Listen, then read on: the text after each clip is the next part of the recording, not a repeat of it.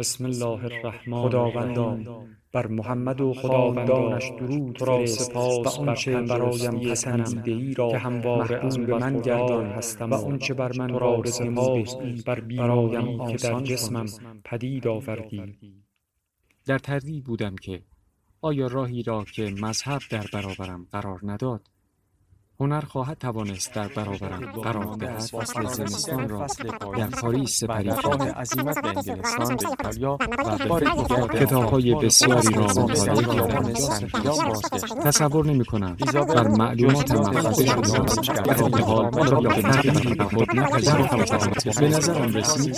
این زمان بسیاری بود امواج نور بانشی از میان شکاف بهره داشت که حاضر بودم بمیرم ولی از آن چشم نپوشم تصویری همانند فولاد مزار چطور می توانم برای شما تشریح مسهور زیبا چه زیبایی های عالم گشتم.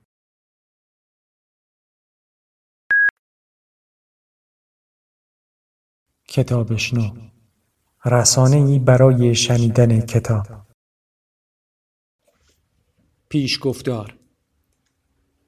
از همان زمان که فیلسوفان درباره افکار نما یعنی ماشینی تخیلی که تفکرات فرد را روی یک صفحه نمایش نشان می‌داد گمان زنی می کردند دانشمندان علوم اجتماعی به دنبال ابزارهایی برای برملا کردن سازوکار طبیعت انسان بودند. در طول سالهای فعالیتم به عنوان روانشناس تجربی ابزارهایی متفاوت به بازار آمدند و کمی بعد از سکه افتادند. من تک تک این ابزارها را امتحان کردم. مقیاس درجه بندی، زمان اکسل عمل، درجه گشادی مردمک چشم، تصویربرداری عصبی کار کردی و حتی کار با بیماران مبتلا به سرعی که حاضر بودند در ساعتهای انتظار برای حمله بعدی با الکترودهایی که در مغزشان کار گذاشته شده بود در یک آزمایش زبانی شرکت کنند. با این حال هیچ کدام از این روش ها تصویر واضحی از ذهن انسان به دست نمی دهد. مشکل در موازنه ای بیرحمانه نهفته است. افکار انسان گزاره هایی پیچیدند. برخلاف تندخانی وودیالن از جنگ و صلح تولستوی نمی توانیم کل ماجرا را در یک جمله خلاصه کنیم و بگوییم که داستان درباره چند تا روس بود. تحلیل گزاره های ذهن بشر با تمام عظمت چند بعدی در هم پیچیدشان برای دانشمندان کاری بسیار دشوار است. مسلما زمانی که مردم سفره دلشان را باز می کنند به قنای جریان خداگاهشان پی می بریم. اما تکگویی های هر فرد مجموعه داده های برای آزمون فرضیه های ما نیستند. از سوی دیگر با تمرکز بر مقادیری که به سادگی کمی می‌شوند مانند زمان عکس عمل افراد به کلمات یا واکنش پوستشان به تصاویر می توانیم تحلیل های آماری انجام دهیم اما در واقع بافت پیچیده ادراک آدمی را در هم ریخته و به یک عدد تقلیل داده ایم. حتی ماهرانه ترین روش های تصویربرداری عصبی هم تنها می توانند چگونگی گسترش فکر را در یک فضای سبعدی نشان دهند و چیزی درباره اجزای تشکیل دهنده آن به ما نمی‌گویند. انگار موازنه میان مهار افکار و قنای آنها کافی نیست. پژوهشگران حوزه طبیعت انسان گرفتار قوانین اعداد کوچک نیز هستند این عنوان را آموس تورسکی و دانیل کانمن به مغلطه ای دادند که می‌گوید مشخصات یک جمعیت در هر نمونه ای از آن جمعیت ولو بسیار کوچک نمود مییابد. برای اینکه بتوانیم مفهومی را از خصوصیات و اتفاقات تصادفی استخراج کنیم و آن را به تمام آمریکایی ها تعمیم بدهیم چه تعداد سوژه لازم است؟ حتی شهود حسابدان ترین دانشمندان هم از پس تخمین این عدد بر نمی آید. تعداد سوژه های لازم برای تعمیم یک اصل به کل نژاد بشر که دیگر حسابش جداست. در مواردی که نمونه آماری با تطمیع جمعآوری شده باشد مانند هنگامی که در دانشگاه در ازای پر کردن پرسشنامه ها به دانشجویان سال دومی پیشنهاد پول چای دادیم این مسئله با تردید و شبهه بیشتری روبروست کتابی که در دست دارید روشی کاملا نوین برای مطالعه ذهن بشر پیشنهاد می دهد. کلان داده های منتج از جستجوهای اینترنتی و دیگر منابع آنلاین شاید افکار نما نباشند. اما ست ستیونز دیویدوویتس نشان می دهد این منابع داده چشماندازی بدی از ذهن و روان انسان به دست می دهند. مردم در حریم خصوصی صفحه کلیدشان به عجیبترین چیزها اعتراف می کنند. گاهی به این دلیل که پیامدهایی در زندگی واقعیشان دارد در مواردی مانند سایت های زوجیابی یا جستجو برای مشاوره های تخصصی و در مواقع دیگر دقیقا به این دلیل که هیچ پیامدی در زندگی واقعیشان ندارد. مردم می توانند شانه هایشان را از بار امیال و ترسهایشان خالی کنند بی اون که نگران طبعات هولناکش باشند.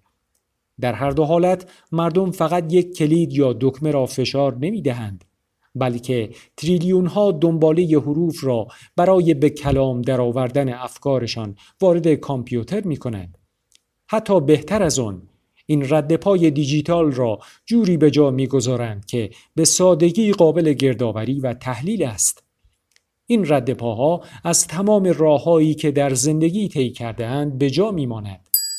ممکن است مردم در آزمایش های بی سر و صدایی شرکت کنند که برگزار کنندگان آن مدام محرک ها را تغییر می دهند و واکنش ها را همزمان جدول بندی می کنند و مردم نیز با تیب خاطر این داده ها را در ابعاد قولاسایی پیشکش می نمایند. کتاب همه دروغ می‌گویند فراتر از رساله‌ای در اثبات یک مفهوم است. با کشفیات استیونز دیویدوویتس بارها و بارها هایم را درباره کشورم و نوع بشر دگرگون کردم. حمایت غیر منتظره از دونالد ترامپ از کجا آمد؟ آیا زمانی که لندرز در سال 1976 نظر خوانندگانش را درباره بچه دار شدن پرسید و در کمال تعجب فهمید که اکثر مردم از این کار پشیمانند به دلیل انتخاب نمونه غیر معرف و خود انتخابی گمراه شده بود آیا باید اینترنت را برای بحران حباب فیلتر در اواخر دهه 2010 مقصر بدانیم؟ چه عواملی شعله جرائم ناشی از تنفر را برمیافروزد؟ آیا مردم فقط محض انبساط خاطرشان به دنبال جوک میگردند؟ به رغم اینکه مایلم فکر کنم دیگر چیزی شکم نمی کند حین خواندن این کتاب بارها از اطلاعاتی که اینترنت درباره برخی از مسائل انسانی برملا کرده است شوکه شدم چنین واقعیت هایی هرگز با آزمایش هایی که از ابزارهای زمان اکسل عمل درجه گشادی مردمک یا تصویربرداری عصبی کارکردی استفاده می کنند آشکار نخواهد شد. در اینجا لازم است تا توضیحی در باب اصطلاح حباب فیلتر بدهیم. حباب فیلتر وضعیتی از انزوای فکری است که در آن یک وبسایت یا موتور جستجو با استفاده از الگوریتم هایی خاص و بر اساس اطلاعات پیشینی مانند موقعیت مکانی، سن و تاریخچه جستجو تنها اطلاعاتی را ارائه می دهد که حدس می‌زند کاربر آنها را میپسندد در نتیجه کاربر از اطلاعاتی که ممکن است مخالف نظرش باشد جدا میافتد و به این ترتیب در حباب ایزوله فرهنگی و ایدئولوژیک خود گرفتار می شود.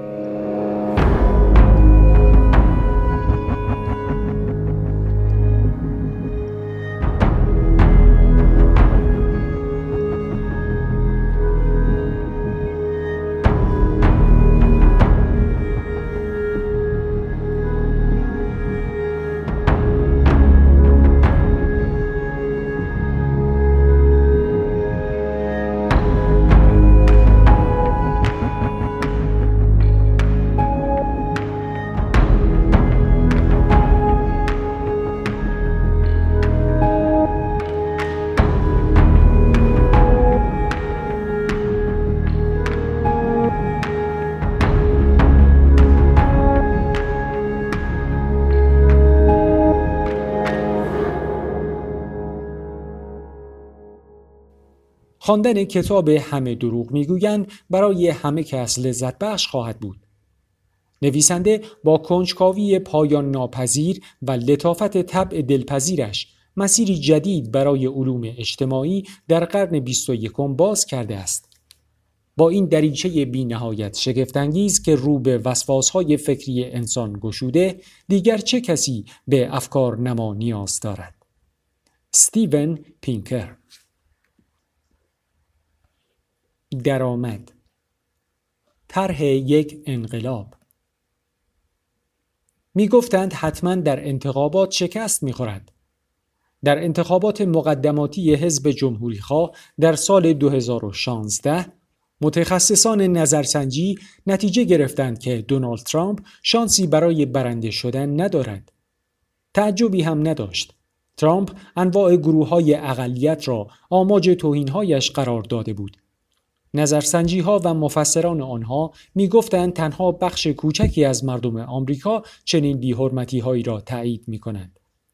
در آن زمان اغلب متخصصان نظرسنجی بر این باور بودند که ترامپ در انتخابات عمومی شکست می‌خورد و بسیاری از رأی دهندگان بالقوه می‌گفتند از رفتارها و نظرات ترامپ بیزارند اما در اینترنت عملا نشانه هایی وجود داشت که نشان می‌داد محتمل است ترامپ در هر دو انتخابات مقدماتی و عمومی برنده شود من یک متخصص داده هستم و هر روز رد پای دیجیتالی را که مردم در شبکه اینترنت از خود به جایی می‌گذارند دنبال می کنم.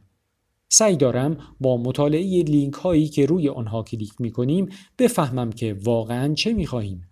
چه کار می کنیم و شخصیت واقعی ما چیست؟ برای اینکه توضیح بدهم چطور به این راه عجیب کشیده شدم باید کمی به عقب بازگردم. داستان از انتخابات ریاست جمهوری سال 2008 و پرسش قدیمی بحث برانگیزی در علوم اجتماعی شروع شد. آیا تعصب نژادی در آمریکا تا چه حد عمیق است؟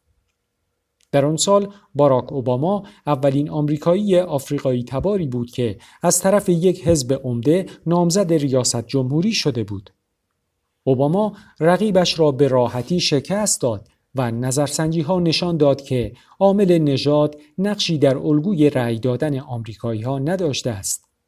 مثلا مؤسسه گالوب نظرسنجی های فراوانی را قبل و بعد از دور اول انتخابات اوباما انجام داد.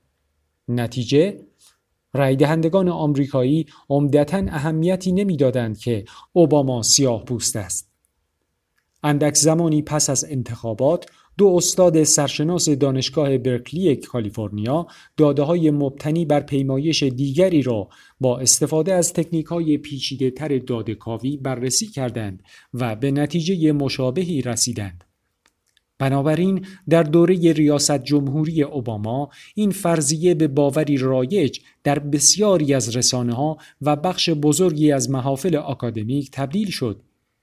منابعی که رسانه ها و جامعه شناسان بیش از 80 سال برای فهم جهان استفاده کرده بودند به ما می گفتند که اکثریت قریب به اتفاق آمریکایی ها هنگام داوری درباره صلاحیت اوباما برای ریاست جمهوری اهمیتی به سیاه پوست بودنش نمی‌دادند. به نظر می رسید این کشور که مدتهای مدیدی به بردهداری و قوانین جیم کرو آلوده بوده سرانجام به قضاوت درباره انسانها بر اساس رنگ پوستشان خاتمه داده و ظاهرا نجات پرستی در آمریکا نفسهای آخرش را می کشد. حتی برخی از صاحب نظران اعلام کردند که ما در دوران جامعه پسا نژادی به سر می‌بریم. در سال 2012 من دانشجوی کارشناسی ارشد اقتصاد بودم.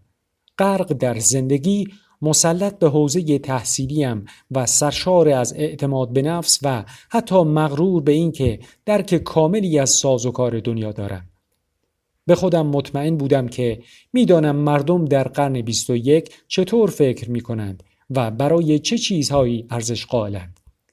زمانی که نوبت به مسئله تعصب رسید بر اساس اون چیزهایی که در روانشناسی و علوم سیاسی خوانده بودم باور داشتم که نجات پرستی اوریان تنها محدود به درصد کمی از آمریکایی ها می شود که اکثریت این تعداد متعلق به جمهوری خواهان محافظ کار است و بیشترشان در ایالتهای جنوبی ساکنند. تا اینکه با گوگل ترندز آشنا شدم. گوگل ترندز ابزاری است که در سال 2009 خیلی بی سر و صدا به دنیای اینترنت معرفی شد. این ابزار به کاربران نشان می دهد در بازه های زمانی متفاوت در مکانهای مختلف هر کلمه یا عبارت با چه فراوانی جستجو شده است. در ابتدا این قابلیت همچون ابزاری سرگرم کننده تبلیغ می شد. مثلا به گروه های دوستی اجازه می‌داد بر سر اینکه کدام بازیگر معروف تر است یا امسال کدام مد پرطرفدارتر است کلکل کنند. در ویرایش های اولیه گوگل ترندز تذکر بازیگوشانه ای بر صفحه ظاهر می شد مبنی بر اینکه مطمئن باشید که نمی‌خواهید تز دکترایتان را با این داده ها بنویسید. همین تذکر بلافاصله ترغیبم کرد که تزم را با استفاده از این داده ها بنویسم. در آن زمان داده های موتور جستجوی گوگل برای تحقیقات آکادمیک جدی منبع مناسبی به حساب نمی آمدند. داده های جستجوی گوگل برخلاف پیمایش برای کمک به شناخت بهتر روان انسان ساخته نشده بود. گوگل اختراع شد تا قضیه برعکس شود و به جای اینکه محققان چیزهای بیشتری درباره مردم بیاموزند مردم دنیا را بهتر بشناسند اما معلوم شد رد پایی که هنگام جستجوی اطلاعات در اینترنت از خود به جا می‌گذاریم چیزهای زیادی را برملا می کند. به عبارتی دیگر جستجوی مردم به دنبال اطلاعات خودش اطلاعاتی بس ارزشمند است. به نظر می رسد این که مردم کی و کجا دنبال کمک می گردند و حقایق، نقل قولها، جوکها، اماکن، افراد و چیزها را جستجو می کنند اطلاعاتی بسیار بیشتر درباره اینکه مردم واقعا چگونه فکر می کنند و تمایلات واقعیشان چیست از چه می ترسند و چه کار می کنند در اختیارمان می گذارد. اطلاعاتی بسیار بیشتر از آنچه تصور می شد. این امر از این واقعیت سرچشمه می‌گیرد که اغلب مردم بیشتر از آن که از گوگل سوال بپرسند آن را محرم اسرار خود قرار می‌دهند. کلماتی از این نوع از رئیسم متنفرم مستم بابام کتکم می‌زنه و بسیاری از کلمات از این گونه عمل روزمره تایپ کردن مجموعی از کلمات در کادر سفید گوگل رد پای کمرنگی از حقیقت به جا می‌گذارد که وقتی میلیون ها بار تکرار شود در نهایت به رمزگشایی از واقعیاتی ژرف می انجامد. اولین لغتی که در Google Trends تایپ کردم کلمه خدا بود نتایج نشان می‌داد بیشترین جستجوها برای عباراتی شامل واژه خدا در ایالتهای آلاباما، میسیسیپی و آرکانزاس صورت گرفته که کمربند انجیلی را شکل می‌دهند و بیشتر این جستجوها هم در روزهای یکشنبه انجام شده است. هیچ کدام از این دو نتیجه غافلگیرم نکرد. اما برایم جالب بود که داده های جستجو می توانند چنین الگوهای روشنی را برملا کنند. این بار کلمه نیکس را که نام یکی از تیم‌های حرفه‌ای نیویورک است بررسی کردم و معلوم شد که بیشترین جستجو برای این کلمه در نیویورک سیتی بوده است. این هم واضح بود. سپس اسم خودم را تایپ کردم. Google Trends به اطلاعم رساند که متاسفیم حجم کافی جستجو برای این عبارت وجود ندارد. فهمیدم Google Trends تنها زمانی به شما داده تحویل می دهد که افراد زیادی عین آن عبارت را جستجو کرده باشند. اما قدرت اصلی جستجوی گوگل در این نیست که می تواند به ما نشان دهد مردم ایالتهای جنوبی خدا باورتر هستند و نیکس در نیویورک طرفداران زیادی دارد یا اینکه من هیچ جا آدم معروفی نیستم هر نظرسنجی دیگری هم می تواند این اطلاعات را به شما بدهد. قدرت داده های گوگل آنجاست که مردم چیزهایی را به این موتور جستجوی عظیم می‌گویند که ممکن است در جای دیگر برملا نکنند.